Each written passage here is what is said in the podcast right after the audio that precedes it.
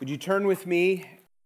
I encourage you to turn in the back of your bulletin for the notes and then turn with me to James chapter 4.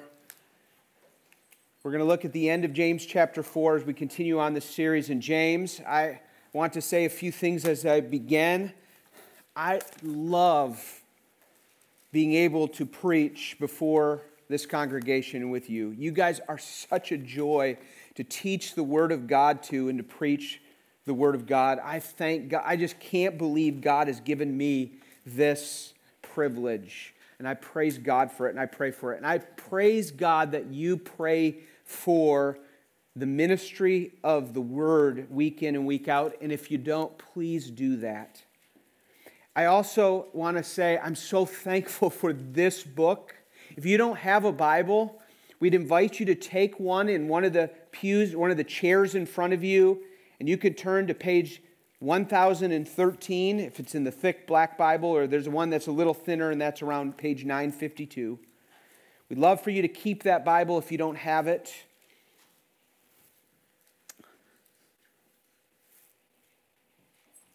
We're going to be in verses 13 through 17 in just a minute.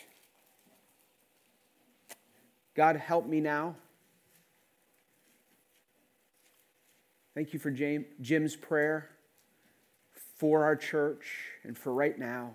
I say amen and ask that you would open our eyes. In Jesus' name, amen. I've heard a lot of people over the last several months as we've gone through the book of James say to me something like this James is one of my favorite books in the Bible. And I want to say to them, why? Do you like getting spiritually punched in the face? And I mean spiritually, not literally. James takes us into the ring of our soul and goes after all types of sin and hypocrisy, evil desires and temptation, unbridled tongues, our words, and fake Christianity and divisive, dividing living towards one another, and fights and quarrels, and favoritism, and idolatry, and prayerlessness, and selfishness. James doesn't pull punches, but by God's grace, God's word, including James, hits the heart of what it means to be a Christian. We are called to live a life that takes sin seriously and even seeks to kill it, kill sin on our own lives, going after the very root of that sin that is displeasing to God in my heart and in my life. Sin is our greatest problem. It is the great it is the most hateful thing in the world. And it will destroy us if we ignore it and we don't look for the proper antidote to it. Now, speaking of sin, I wonder if you were to think about this question this morning is there a great sin that is the root of many other sins. And I wonder what you would say. What is the great sin that is maybe a root and foundation of all other sins? Well, C.S. Lewis in Mere Christianity said, it is pride. Pride is a root sin that leads to many other sins in our lives. But I want to share with you another. Jerry Bridges, in his brutal and beautiful book, Respectable Sins. I recommend it to you, where he confronts sins like anxiety and frustration and pride and unthankfulness and selfishness and lack of self control and anger and impatience. He argues for a sin that is the root of so many others the sin of ungodliness. This is different than wickedness. Wickedness is outright bad behavior towards someone that is just violation and cruel and evil. Ungodliness is different. You might be a very moral man or woman with little unapproved outward actions or words. In fact, you might be very nice. You may attend church on Sundays and do good outward things and be a member of a church. And you may actually volunteer and care for one another in certain ways and still be ungodly. Ungodliness may be defined, according to Bridges, as living one's everyday life with little or no thought of God, or of God's will, or of His glory, and your dependence on Him. I wonder where you are. As Bridges says, no Christian is totally godly, and to that extent, there still have some degrees of ungodliness. The question we should honestly and humbly ask each of us in this room today is how ungodly am I? How much of my life do I live without any regard to God? How much of my daily activities do I go through without reference to God in my thinking and my decisions? Total godliness and utter godliness, ungodliness are the exact opposite sides, ends of a continuum. All of us are somewhere in between these two extremes. The only person who ever lived a totally godly life was Jesus. And probably, and no other believer in this life will live completely godly. But there are, but where are we on this spectrum?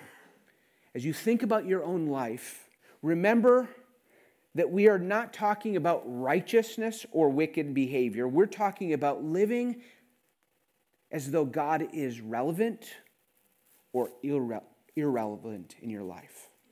And that leads us to the text we're going to look at very well. Look at James chapter 4, verse 13, where James reveals to us a way of thinking and talking that is not consistent with godliness and instead is ungodly. Look at verse 13. James writes, Come now, you who say, or, hey, hear this.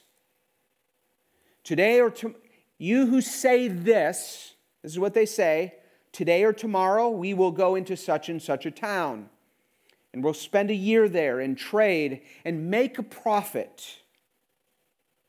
Yet you do not know what tomorrow will bring. What is your life? For you are a mist that appears for a little time and then vanishes. Instead, you ought to say, If the Lord wills, we will live and do this or that. As it is, you boast in your arrogance, all such boasting is evil. So whoever knows the right thing to do and fails to do it, for him, it is sin. Let's look at this passage in three parts this morning. Number one, the presence of what I'm going to call presumption. The presence of presumption. He says, Come now, you who say, verse 13, come now, you who say, this is what you say, today or tomorrow, we're going to go into such and such a place. We're going to spend a year there, and we're going to trade, and we're going to make a profit. And I'm going to say, here we see James has a problem with what they're doing and saying in verse 13, and that is not that they are making plans. They're making plans. There are other places in the Bible where Jesus says, You are a wise person, counts the costs. They make preparation, they make plans before they do something. He is not criticizing them that are making plans to do something, and he is not criticizing someone for making a profit. This is not an anti capitalism passage. But what he is bringing out is what we're going to see is presumption. It's an idea, presumption is an idea that is taken to be true. I, I just take that truth to be true, like I'm going to have tomorrow to make a profit. I'm going to actually be able to determine whether I'll go to that town. I'm presuming that this idea is to true. Often and often used as a basis for other ideas, although it is not certain. Presumption is saying, I am going to do something, when in reality, it is not a certain reality. James exposes the presumption of tomorrow in their lives. He's exposing the presumption of tomorrow with an attitude of self confident assurance, something that we should not presume on or take for granted. He says, Come now, you who say, today or tomorrow, we will go into such and such a town. We will go and spend a year there. And we will trade, and as a result, we will make a profit. It's planning as though we are the decisive factor and that we are self determining.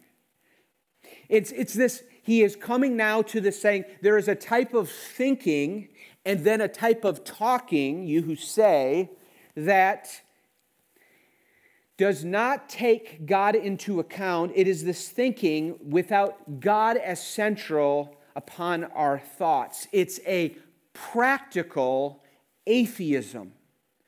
I, I, do not think that the majority, I know that the majority, if not almost everyone in this room, unless you were pulled in this morning and, and are a visitor, not one of you would say you're an atheist, that you say, I do not believe that God exists at all.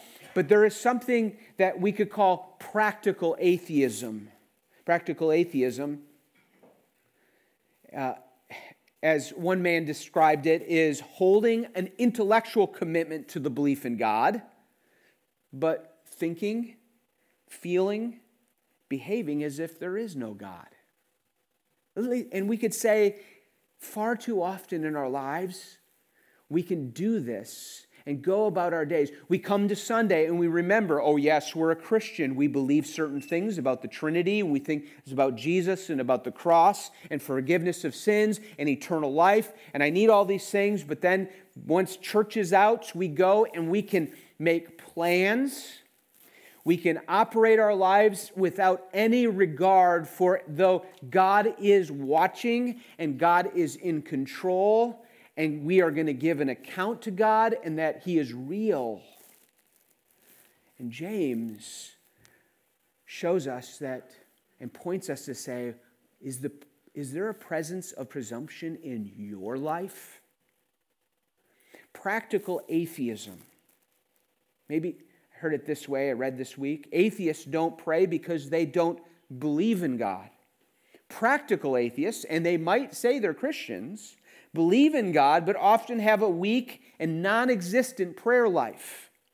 I mean, if, if we really believe there's a God in the universe that is personally related to us and has made us adopted sons and daughters and has given us this thing called prayer. And he tells us to ask seek and knock. And he says to do it persistently. And then he promises to care for our needs and he wants us to ask for them and he wants us to ask help for others.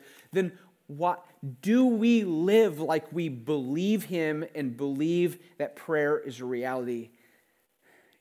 I would argue that Far too often we don't because our prayer commitments, our way of living would be different and it would be a priority. Atheists don't read, study, or meditate on Scripture because they believe the Bible is a fictitious book, a hoax, and a sham. Practical atheists believe the Bible is the Word of God but rarely read and study it. They don't act like it's real. They don't act like this book will keep me from sin. This book will revive my soul. This book will teach me to know personally. This will bring me into personal relationship, in a deeper relationship with my Creator, of whom I am meant to live for and will live in eternity with. Atheists boast they don't need God and get along every day without God in their lives. Practical atheists occasionally acknowledge God. On Sundays, they attend church sometimes even, but many other things take priority. But they see very little need of him for the rest of their week unless they are in crisis. Verse 13, we see the presence of presumption, a practical atheism. We see the foolishness of this in the next verses. But I want to ask you, high school seniors, eighth graders, parents, seniors, looking those looking for into retirement just in a few years, are we living and planning in a presumptuous way as though we are the final determining factor. And James is going to want us to, all of us, to hear and humble ourselves and realize there is a sinful and a wrong way of thinking and talking. And he is going to challenge us on this sin of presumption. But let's look, secondly, at the foolishness of this presumption. He doesn't just leave us with, hey, there's a problem here. He tells us what that problem is. In verses 14 and 15, I want you to see the folly of presumption. He says this. He, here he now moves to the critique of it. What's wrong with 13? Here he says, Yet you do not know what tomorrow will bring. What is your life? You are a mist that appears for a little time and then vanishes. Instead, you ought to say, if the Lord wills, we will live and do this or that. In this passage, we see folly, the folly of this presumption of I am self determining. And I love what Motyer says in his commentary on James, and I want to bring that to you. He says there are three things that should humble us and correct us and guide us as Christians on this path. And I find them both humbling, helpful, and, and cause my heart to cling to God and His grace in an even greater way. And they should truly humble each of us the humility that we need and that we saw last week when he says he gives grace to the humble. They think and they, they think and they talk a certain way because their hearts are humbled before God. And we see them, these three points, in the three verbs that we get in these two verses. So, first of all, this, these verses, James is saying, number one, you're ignorant about your future. You're ignorant you don't know what tomorrow is going to bring. I'll tell you what, I have some things planned tomorrow. I have some meetings planned tomorrow. This week, at the end of the week, I have a doctor's appointment. I have other things. I've, I've made these plans, but I don't know truly what tomorrow will bring. Everything might change in an instant on my way home this afternoon, or it may change for you this afternoon. And he's going to say, you are ignorant. You do not know. He says, You do not know what tomorrow will bring. You might make good guesses, and we might be right, but we might not be. Proverbs 27 1, the Proverbs, Solomon said, Do not boast about tomorrow, for you do not know what a day may bring about. And that what he means is doesn't say don't make plans, don't think that this is going to happen tomorrow, but remember you don't know something could change. You need to be soberly minded and not presumptuous. Presumptuous. We would be wise to let Jesus' words of a parable impact our thinking. And so listen to me, Luke 12. In fact, I invite you to turn with me. Look to Luke chapter 12, verse 16. In Luke chapter 12, verses 16 to 21, Jesus gives a parable, one to illustrate about greed in, in our lives. And, and I think in a secondary way, we see something that illustrates this passage in James. He told a parable saying, The land of a rich man produced, produced plentiful. And this rich man thought to himself, what shall I do? For I have nowhere to store my crops. He said, I will do this. I will tear down my barns and build larger ones, and there I will store all my grain and my goods. And then I will.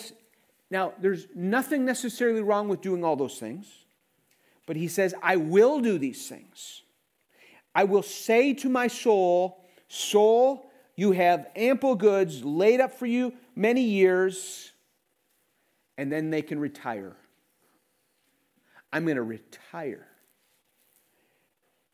Relax, eat, drink, and be merry. Verse 20. But God said to him, Fool, this night your soul is required of you. And the things that you have prepared, whose will they be? And the, the point was, not yours, I'm taking you. Your time is done. So is the one who lays up treasure for himself and is not rich toward God. This parable warns of greed and, and short minded thinking rather than, than thinking about eternal realities and the presumption, presumption that tomorrow is a given in your life. You who are the, hung, the healthiest in this room, you have no promise that you're going to be healthy and alive tomorrow. You, all of you, will die unless the Lord returns first. Mortality rate is 100% in this room. And tomorrow is not a given. I wonder if we could be humbled and say, you know, I'm going to make plans, but ultimately, I don't know. He's going to give an antidote. He's going to say what we should say. He's going to say, you should say, Lord willing, and really believe it. This reminds me of a story by Charles Simeon. I've mentioned this man before. He was a pastor in 19th century England. He served the Lord diligently.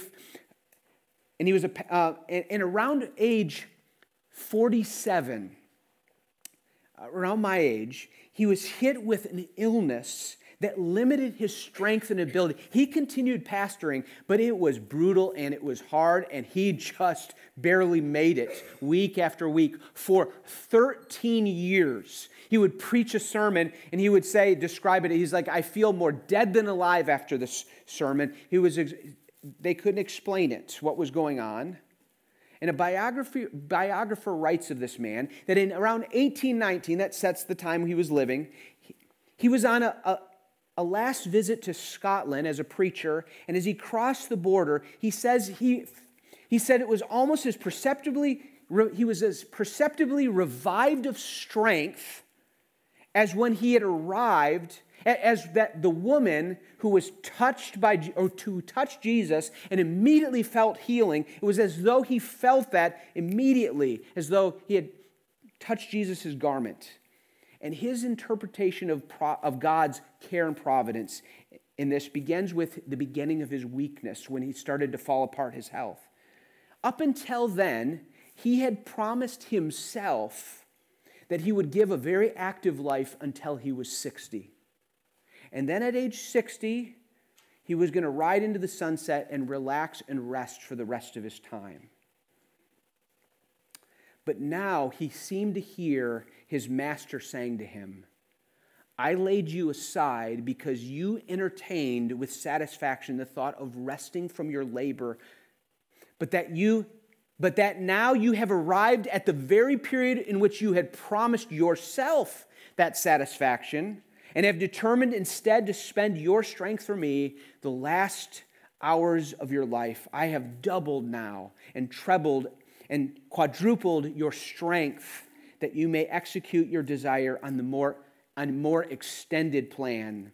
And so at age 60 years of age, when he thought he was going to retire, his strength came back to him and he knew my life needs to be spent for God. I cannot presume and make plans. I do not know God's ways. He recommitted himself to the ministry and for the next 17 years, he served faithfully until two months before he died. James says it is foolish to act as though we know. We're ignorant. We are wise to know I don't know fully. I can make plans, I can prepare, and I should do both of those, but I have a humble, non presumptive attitude about my plans in life. And that leads us to the next reason. Number two, he asks this, and he says, You are frail. You are frail. Remember that. He says, What is your life? For you are a mist that appears for a little time and then it vanishes. He says, What is your life? It's mist, it's vapor. It is, it is like smoke that just goes up and is gone very quickly. It, it, is, it is a mist that just you feel it for a second and you can't capture it and hang on to it again. It is very brief. That is your life. It is much easier to feel at age 46 the mist like nature of my life than at 36. And I'm sure you who are at 66 or 86 will nod your head and say, Yes, and you don't even know, Pastor. And young people and old people and anywhere in between, God wants us to be humbled and live our lives with the perspective my life is a mist and I re- and it is frail and it is short and I am I am wise to keep that in mind. Your life is a breath. The psalmist says in Psalm 39 Behold, you have made my days a few handbreadths, and my lifetime is nothing as before you. Surely all of mankind stands as a mere breath. That's where we are. I mean, we're, we're a breath and then we're gone. Or as Moses in the Psalm 90 says, all our days will pass away. He says, the years of our life, he says, in the average is 70, or if by reason of strength, 80. Yet their span is but toil and trouble. They are soon gone, and we fly away. Our lives are breath, and they are his breath. And we will someday give an account to a holy and just judge for what we did with our words and what we did with our actions and what we did with Jesus Christ, who has been offered to you and is offered to you. And if you have rejected Christ, oh, you will for eternity grieve and lament the days in which you heard Jesus over and over again and you did not choose to submit yourself to the Lord Jesus Christ, who offered to you salvation on his terms, but offering it free and clear if you will but turn away from your sins and accept that he is the only way and follow him with all your heart. There will come a day in which we will face a judge. There'll come a day in which we will see that often our time wasted on social media, our time wasted on sports, our time wasted on leisures, all of which can be a gift from God, and we should enjoy him to the, them to the glory of God, often crowd out meaningful, loving engagement in the lives of others. And he says to us, Your life is a vapor, it is a mist. You're here and then it vanishes. So why are you why are you living in such a presumptuous way that you have tomorrow? Don't you realize your life is frail? I, I'm thankful for the frail people in this room who know they're frail and they're living in absolute dependence on the Lord. And that will be the mark of a mature Christian that grows in humility. And as we grow in humility, we grow up in joyful praise. The humble and the joyful are not at odds, they're the same thing, same person. As they know, I am weak, I am frail, but He is strong. He is my strength. You might be sitting here and going, but I, you don't know Pastor Daniel. Yes, I don't, but Jesus knows. He knows even the mental illnesses you face, the different personality challenges you have, the frailness of your emotion emotional makeup and personality or the experiences of your past that has made it so difficult. He knows that frailness. And He calls us to humble ourselves before Him. James, James says, Oh, it is, it is foolish to presume because you're ignorant, you're frail. But, but those two things are, knowing those two things are the beginning of the antidote of overcoming presumptuous. We say, Yeah, I don't know, and I'm frail. I better wisen up and humble up and live as God has revealed my reality and His reality as it pertains to the remainder moments, breaths of my life. Which leads to the third verb or the third thing about the folly of this presumption. And he says, You are dependent. Instead, he says, instead, verse 15, you ought to say, if the Lord wills, we will live and do this or that. I, I like how some of you senior saints, I'll say, to I'll be talking onto your, you on the phone and I'll say, you, Am I going to see you on Wednesday? And, and Dorothy will say, God willing. and we should all have that mindset. And what he says here he says, instead of saying, I will do these things, we say, if the Lord wills, we will go into such and such a town and remain there for a year. If the Lord wills, we will make a profit. And if the Lord wills, we will return. If the Lord wills, we'll graduate from high school and go to this college. If the Lord wills, we'll take this job and make a profit and have a career. If the Lord wills, we'll continue on in eighth grade or in second grade. If the Lord wills, we'll retire. If the Lord wills, we will go to Florida. If the Lord wills, we will do this up north. And if the, and if the Lord doesn't will, it's not happening. He says, If the Lord wills, we will live and do this or that. All humans are absolutely dependent on God and His will. Every atheist is absolutely dependent on God for everything, they just don't recognize it. And practical atheists don't recognize it moment after moment in their lives.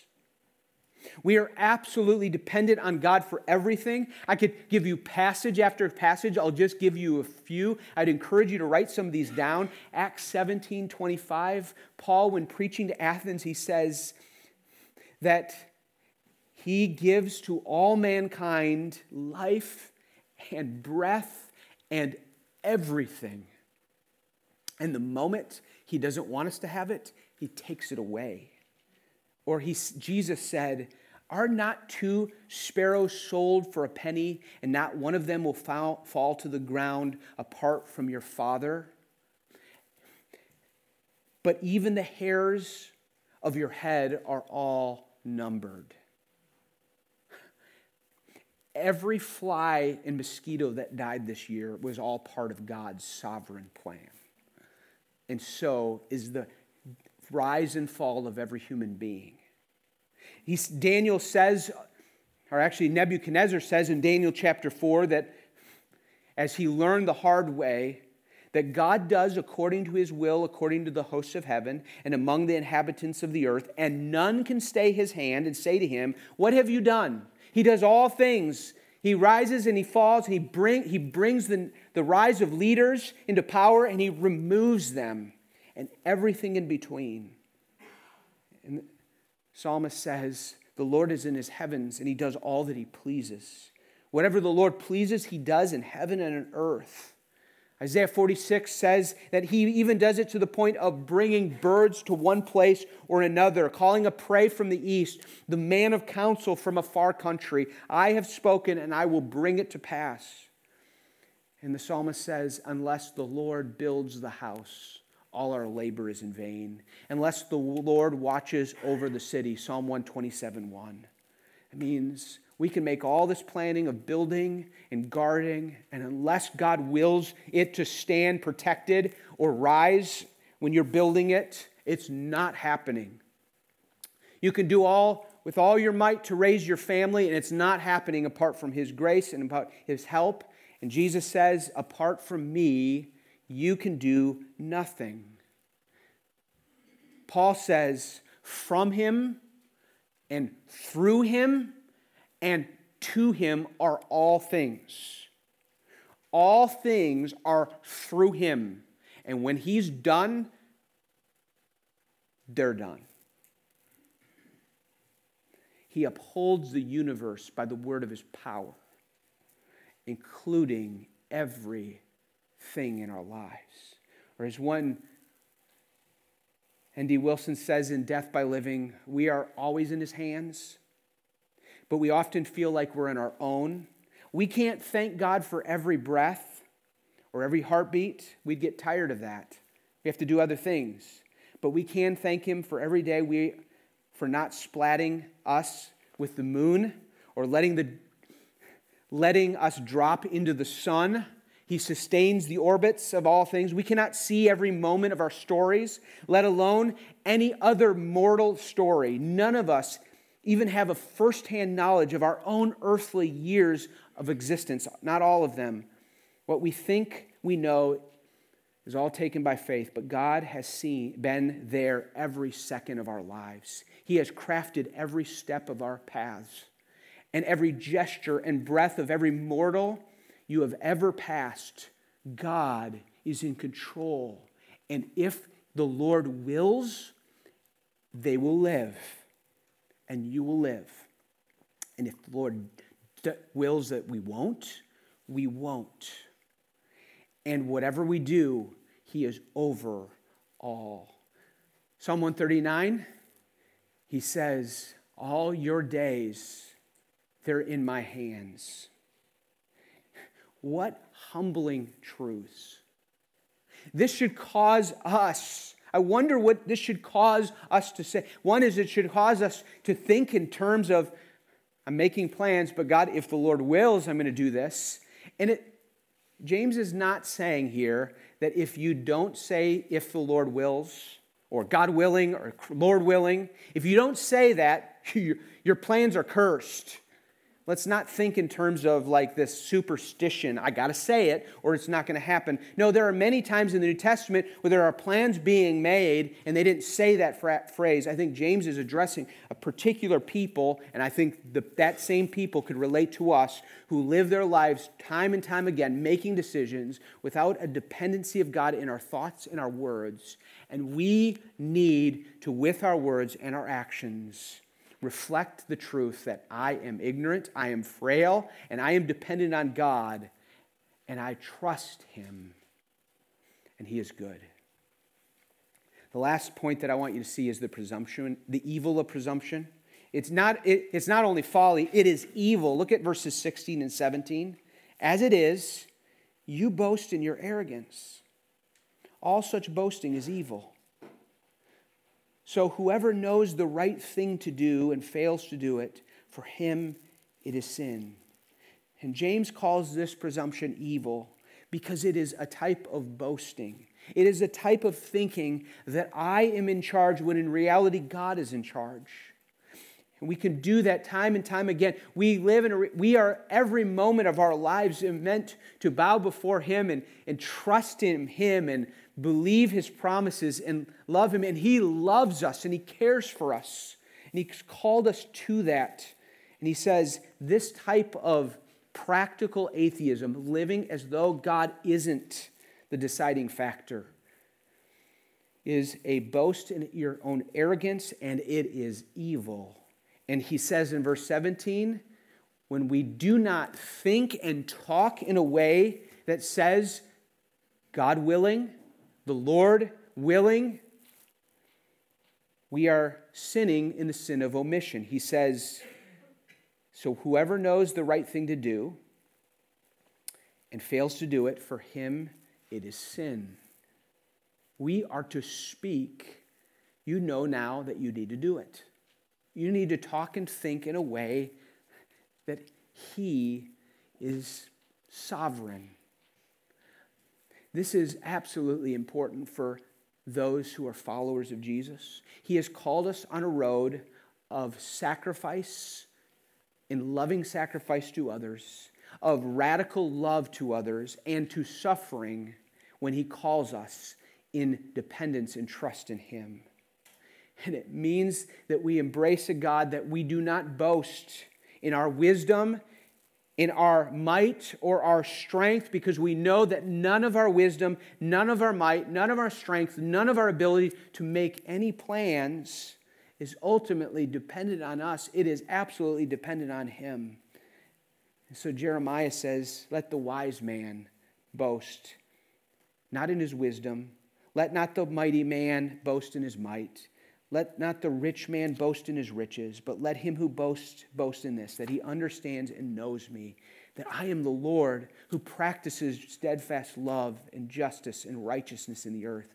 For in those things I, delight, declares the Lord.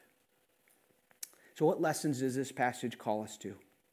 It calls us to a theme that James is now entering into as he brought us last week in the passage before. He says, Humble yourselves before the Lord, and he will exalt you. He says, Draw near to me. Resist Satan and submit yourselves to.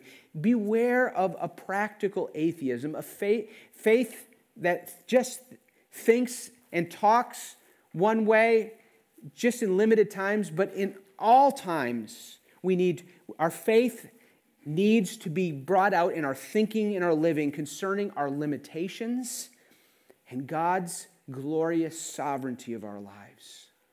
And we need to humble ourselves under this, his mighty hands.